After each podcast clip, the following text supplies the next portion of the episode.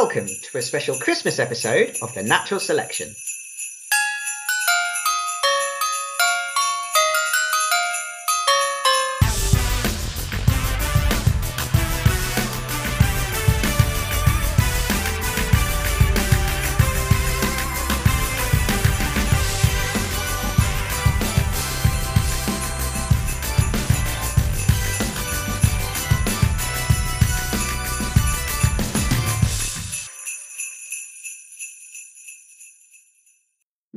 Christmas, listeners. We are the Natural Selection, a group of taxonomists who look to bring their passion for nature into the wild. We are here today for a special Christmas episode. Suppose we should meet the team. We were definitely a class, maybe a family, and in no particular order, we have Nick, Hello. we have Naomi, Hello. and I am also Nick. Hello! Don't forget Saint Nick. Ho ho ho. Yeah, more Nicks than you can shake a stick at. But please don't. We don't like that. But we do like Christmas, right, guys? Oh, I love it. So we've been doing some special research into nature associated with Christmas. I felt quite lucky because I got to research mistletoe. Have you guys got any mistletoe up in your house? No, I'm not. Uh, it's it's a pandemic, Nick. Well, yeah, but you can keep it within the household, can't you? Kissing is bad. Kissing is bad. Yeah. No mistletoe here, but I can see some from my window. Okay. You can see mistletoe out your window. Have you been waiting for someone suitably attractive to walk underneath it? Yeah, I'm gonna like if I see them walking down the street, I'm gonna go run two flights down, out the door, across the street, and then get. A- time. uh, now, Naomi, you're quarantining alone in a house, so I think having mistletoe up would be even more depressing. Yeah, it would be a little. Also, you know, I'll be honest. I've I've never seen mistletoe in real life, so I'm just not sure it's a thing here. I I I'm aware of it from like you know pop culture and stuff. I I know about it, but I've never seen anyone have it up in their house in in Ireland anyway. Okay. Oh, interesting. It grows in my uh, dad's garden.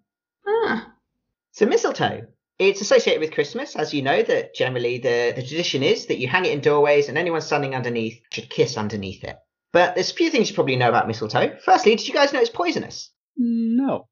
So it has these beautiful white berries on it, but they are poisonous. Uh, it has something in it called phototoxin, and that's because it doesn't want to be eaten by us. It wants to be eaten by birds, and there's a very good reason for this. It's because it's a hemiparasite. So it is a type of parasite. It's called a hemiparasite. This means it takes water and nutrients from other plants or the, the tree it sort of lives in, uh, but it can also photosynthesize itself. But it doesn't always. It sometimes takes that food as well from the plant. But it does mean it's green, which is very, very important. And that's part of the reason why it wants to be eaten by birds rather than mammals. Because it parasitizes trees, it needs its seeds to land high up in the branches. And generally, if a human being eats them, it's very unlikely that their seeds will end up high in the branches. That would be quite a special human being to be able to do that. But birds, as you know, yeah, they can uh, leave their droppings anywhere, depending on how unlucky you are. Uh, it could end up on your shoulder. But for the mistletoe, they're hoping it ends up in branches. And then it can sort of send its roots into the tree and start absorbing its nutrients. So mistletoe used to refer to just one species, which was Viscum album which grows in England and Europe. There is mistletoe in America, but it belongs to a different species. And the mistletoe, Nick, you would have used back in Arizona would most likely be a different species to the one that would be hanging on our doors. Yeah, it, it, it's a name for now an entire group. But the original one was Viscum album. And I know you guys are pretty good at your etymology. So album, do you know what that might refer to? White. Yes, it's white. So it's those white berries that grow on the mistletoe. Now, interestingly, we use the word album to mean something else. You sort of get a music album or, or, a photograph album. So where might that come from? Uh, I was looking into that. And that modern word relates to a German expression. Uh, and the German expression actually uses Latin words, like sometimes we do, like status quo or ipso facto. And that German expression was album amicorum. And this meant blank slate of friends. And what it was, it was a book you would have and all of your friends would fill it with drawings and poems and thoughts and signatures and things. So you would have an album of your friends. An album historically just meant blank slate, but now it comes to mean a collection of things. So a musical album or a photograph album. That's really sweet. Yeah, I really liked that. Now, viscum refers to the mistletoe itself and is an old Latin word for something called birdlime. Now, have you guys heard of birdlime? No, but I'm guessing it moves slowly and is sticky. Well, the berries of mistletoe are white and sticky. And the reason is because, yeah, they want to get at- attached to the birds. So when they fly to new trees, these sticky seeds will also stick to branches. And what they would use them is historically they would use them to make something called birdlime. So what they would do is they would chew these seeds, not swallow them because they're poisonous, but chew them, and they would make them into long strands which they could then wrap around small twigs, sort of yeah, going round and round the small twigs. And what would happen is when a bird landed on this twig, it was so sticky that the bird would get stuck, and Huh? it was used as a method of hunting birds. So nowadays, birdlime refers to all sorts of chemicals which might fill this sort of uh, method of hunting. It's ve- it's very much uh, not legal in many places now, but um, yeah, viscum was the original word for birdlime, which was made from mistletoe. We're so often used to plant or animal names being named after something Latin, but interestingly, we get a modern word from that Latin word for birdlime, which Nick you might have alluded to. Viscous. Viscous comes from this. Because it's sticky and was used to stick things, uh, it was viscous, so it's it actually comes from mistletoe. That's all well and good. So why is it related to Christmas? Well, one of the reasons is it's been culturally important for thousands of years. Um, and there's a there's a few very obvious reasons for that. So one is it often grows in deciduous trees, but it itself will stay green during the winter. So it often gets associations with vitality or fertility because it keeps growing even at the darkest times of year. But it's been used by Celts, so they thought it was um, especially holy if it was growing in an oak tree because it's very rare for mistletoes to grow in oak trees and rare occurrences in nature often take symbolic, symbolic value. So for celts a mistletoe in an oak tree was really really important. Uh, in norse mythology it makes an appearance. So an arrow of mistletoe was used to kill balder and his mother frigg was so sad that she cried tears which became the white berries of the mistletoe and his death is said to have led or, or caused Ragnarok, which was the fall of uh, yeah their home.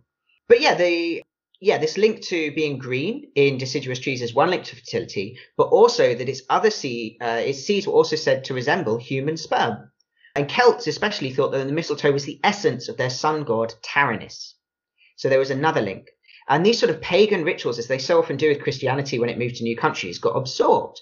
And these associations with fertility and life stayed the course, but they sort of became changed as Christianity became the dominant culture in England. And the rituals evolved to the ones we recognise today. So it was in Victorian England, it was said that any lady standing under mistletoe could be kissed by a man, and to refuse was bad luck. And sometimes a berry was removed from the mistletoe after each kiss. When the branch was bare, no more kisses could be sought from that mistletoe. And of course, nowadays, that's not a problem. You can refuse kisses from whoever you like, even if there is mistletoe there. But uh, that's where we sort of get this modern thing that lovers might kiss under a mistletoe in a doorway. That was so interesting, and it had so many different parts to it. Thank you. Yeah, so many so many things that I didn't know. Also lots of different ties in with like mythology and etymology as well, which was great. Thank you, Nick. Nice. But Nick, I think you'd been researching one of my favourite things about Christmas because I am a greedy pig at this time of year. Uh, Nick, I did not research pies, uh, but it can be made into a pie. In fact, the thing that I looked into, I you know I knew a little bit about mostly the smell and the song. But hold on, it's a surprise, so we'll get there in a second. But the thing that I did research on, I was surprised most to the number of different ways that it can be used, and that's what I want to talk about most today. So I took the song um, "Chestnuts Roasting on an Open Fire" as my starting point for this research this week, doing some research into chestnuts and the chestnut tree, which is not just one species, but a whole group of eight or nine species of trees and shrubs that are all in the same genus, Castanea, which comes directly from the Latin for chestnut, which then leads us to the French chestin, which then leads us to chestnut, which is the Old English, but then transferred into modern English chestnut. Doesn't have anything to do with chests, alas. Is that where you get castanets from? Exactly, Nick. As I was going to say next. No, Oh, sorry. no, no, no. No, you're exactly right. Castanets, which is a type of instrument that was originally made from the shells of a chestnut, comes from the name for the Latin name castagna, which then transfers into chestnut. Exactly. So that's a little inkling of the many ways that chestnuts can be used. If we are doing a little like a vlog or something, this is when a little ding would sound and a little text thing would come up that says musical instrument. And then we keep adding to it as the video goes on until the, the video is filled with just things that chestnuts can be used in. But because we're on a podcast, you're going to have to invent all of that yourself in your mind. Close your eyes and imagine the chestnut uses. So, as we all know, chestnuts smell amazing when they're roasted. And almost all of the trees in this genus produce edible nuts. So these nuts can be eaten roasted, as we know them best in the Western world during Christmas time. But they can also be eaten raw, they can be ground up and made into flour from which a bread can be made. And the bread can be used, it can be kept fresh because of the moisture in the chestnut flour for up to two weeks without going bad, which I think is a great, um, it's like a really good way of storing a lot of nutritious material in one place for a while. It can also be used for things like cakes, pies, pastas, polenta, pancakes. All of those start with peas except cakes, which I love. It can also be made into a sugar. So chestnuts are naturally rich in sugar. It's part of why they taste so good. And they can be fermented. The juice of the chestnut can be fermented into either a sort of something mixed with rum in Hungary is a delicacy or into something that basically can act um, as a granular sugar. You can use it as coffee flavor substitute. You can use it in purees. You can rice it. You can make a dessert called vermicellis. It's Swiss dessert. That's not how you say that in Swiss, but uh, Swiss isn't a language. But food isn't the only thing that chestnuts can, be made into. We mentioned musical instruments, but they can also be used as animal litter and animal fodder, both to feed them and to let them sleep in. It's one of their common uses. It can be used as fuel for fires, used as timber. The wood of the chestnut tree is a commonly used piece of wood. A chestnut chest is a good one.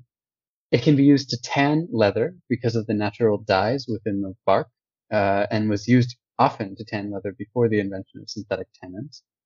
And finally, it can be made into a meal, and then the leaves and skins of the chestnut can be made into a shampoo. There are some other uses of the chestnut, which include medicinal uses, which aren't fully agreed upon by modern medical studies, but it's possible that they might be used in alternative medicine. There's one last thing that doing this research I had to sort of double check on, and it was whether or not chestnuts can be used in games. So as you two, who are from the UK and Ireland, may know, a type of chestnut, loosely, is used in the game Conkers. And I had to do some research into this because it's not a game that we play in America, so I didn't grow up playing it. But I know uh, Nick just gave me a, a, shocked look, but it's true. We don't ha- we don't use them, and we don't really have them because the conkers they're not actually chestnuts. They come from a tree called a horse chestnut, which I thought was close enough that I could include it just to talk about the difference here. A horse chestnut is in the Aesculus genus, and it's also called a buckeye. And it flowers in the summer, really beautiful. They're actually my favorite tree in the UK.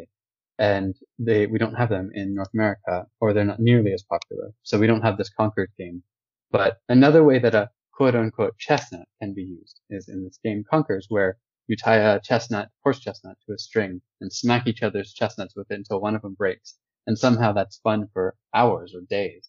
Um, I don't know. it's Not my thing.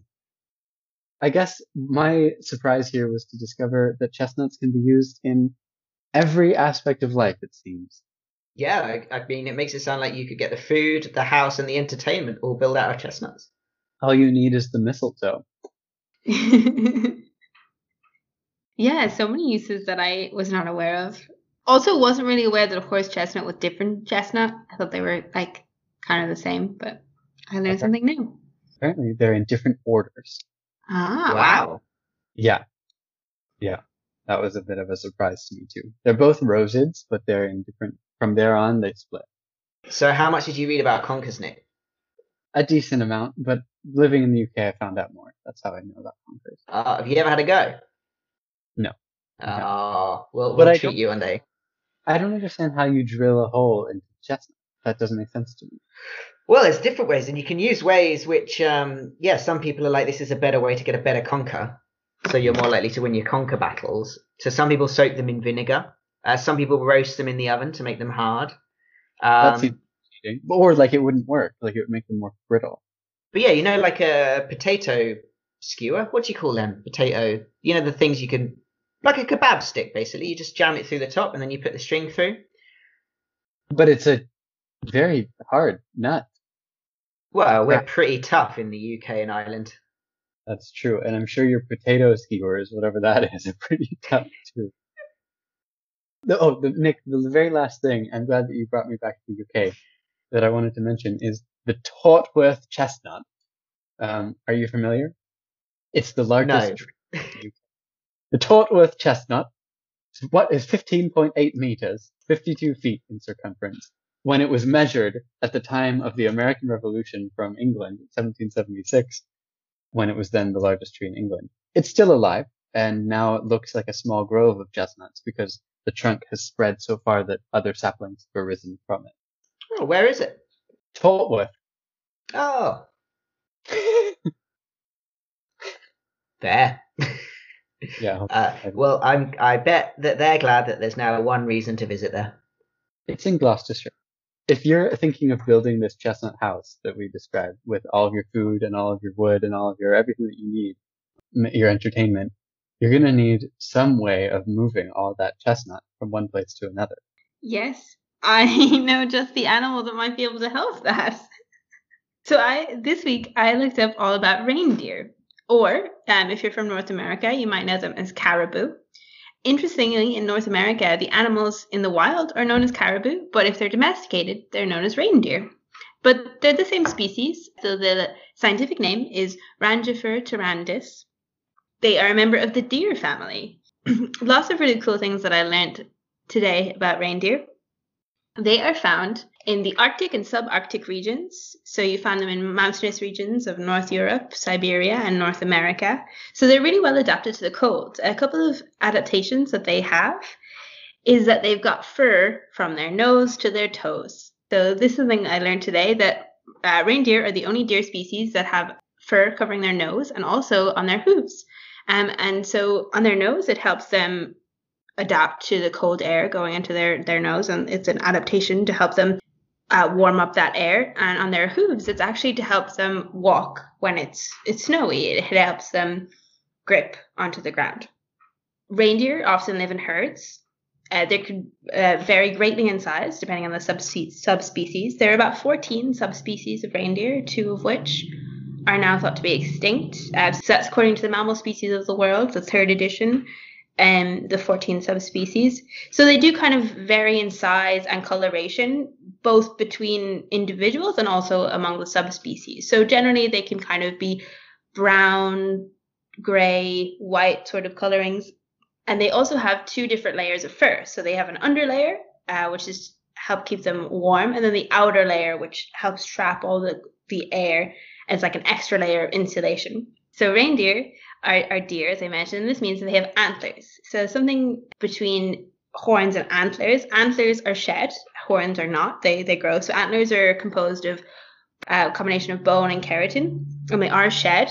Interestingly, reindeer, both the male and the females of the species, have antlers.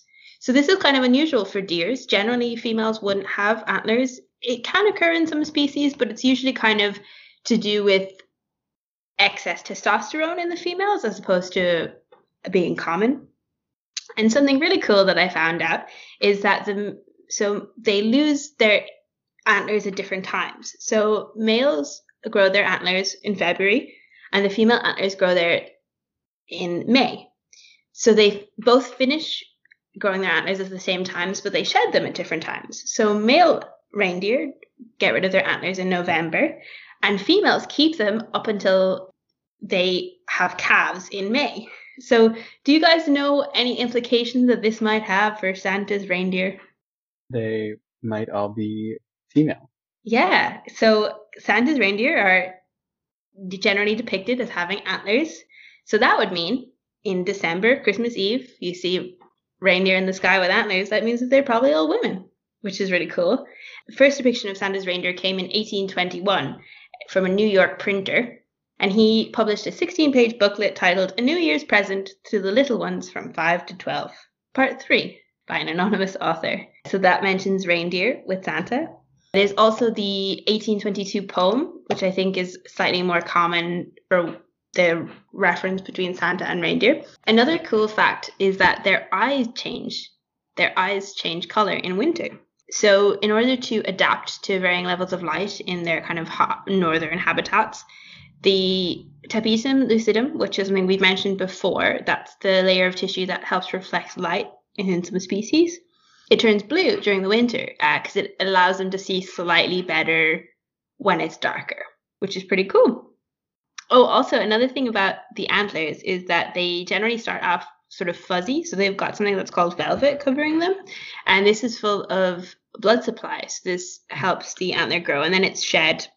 And so sometimes if you see pictures of deers or a, a reindeer with kind of what looks like bloody skin on their antlers, it's not that they've just been attacking someone, it's because they're shedding their velvet. Or potentially attacking someone. I don't speak for all deer, you know. but yeah, so there's some really interesting things about reindeers that are have them separated out from other deer. Oh, interestingly, they also make a clicking noise with their feet, not because not because of their hooves like other animal other hooved animals, but because their tendons slip over their foot bones as they walk, which sounds uncomfortable. Yeah, sounds gross. Yeah. Oh, also, I forgot to mention what they eat. Um, so they eat moss, herbs, ferns, grasses, and shrubs. And also in winter, they do eat lichen, and that's why it's sometimes called reindeer moss. Oh. Yeah, and they scrape at the snow with their hooves. And also, um, a reason potentially why females have antlers is because they also use their antlers to scrape away at the snow in order to get at food. The males tend to use it as a sort of display to fight between other males to win females. Men. Ugh. Yeah. Always ratting, aren't they? yes. Well, listeners, I hope you enjoyed this quick march through a few uh, Christmas related plants and animals. We'll be back after Christmas with another full episode. It's our Secret Santa, where we get to pick our own topic to surprise the other two. But for now, I guess from all of us, Merry Christmas. Merry Christmas. Merry Christmas. Ho, ho, ho.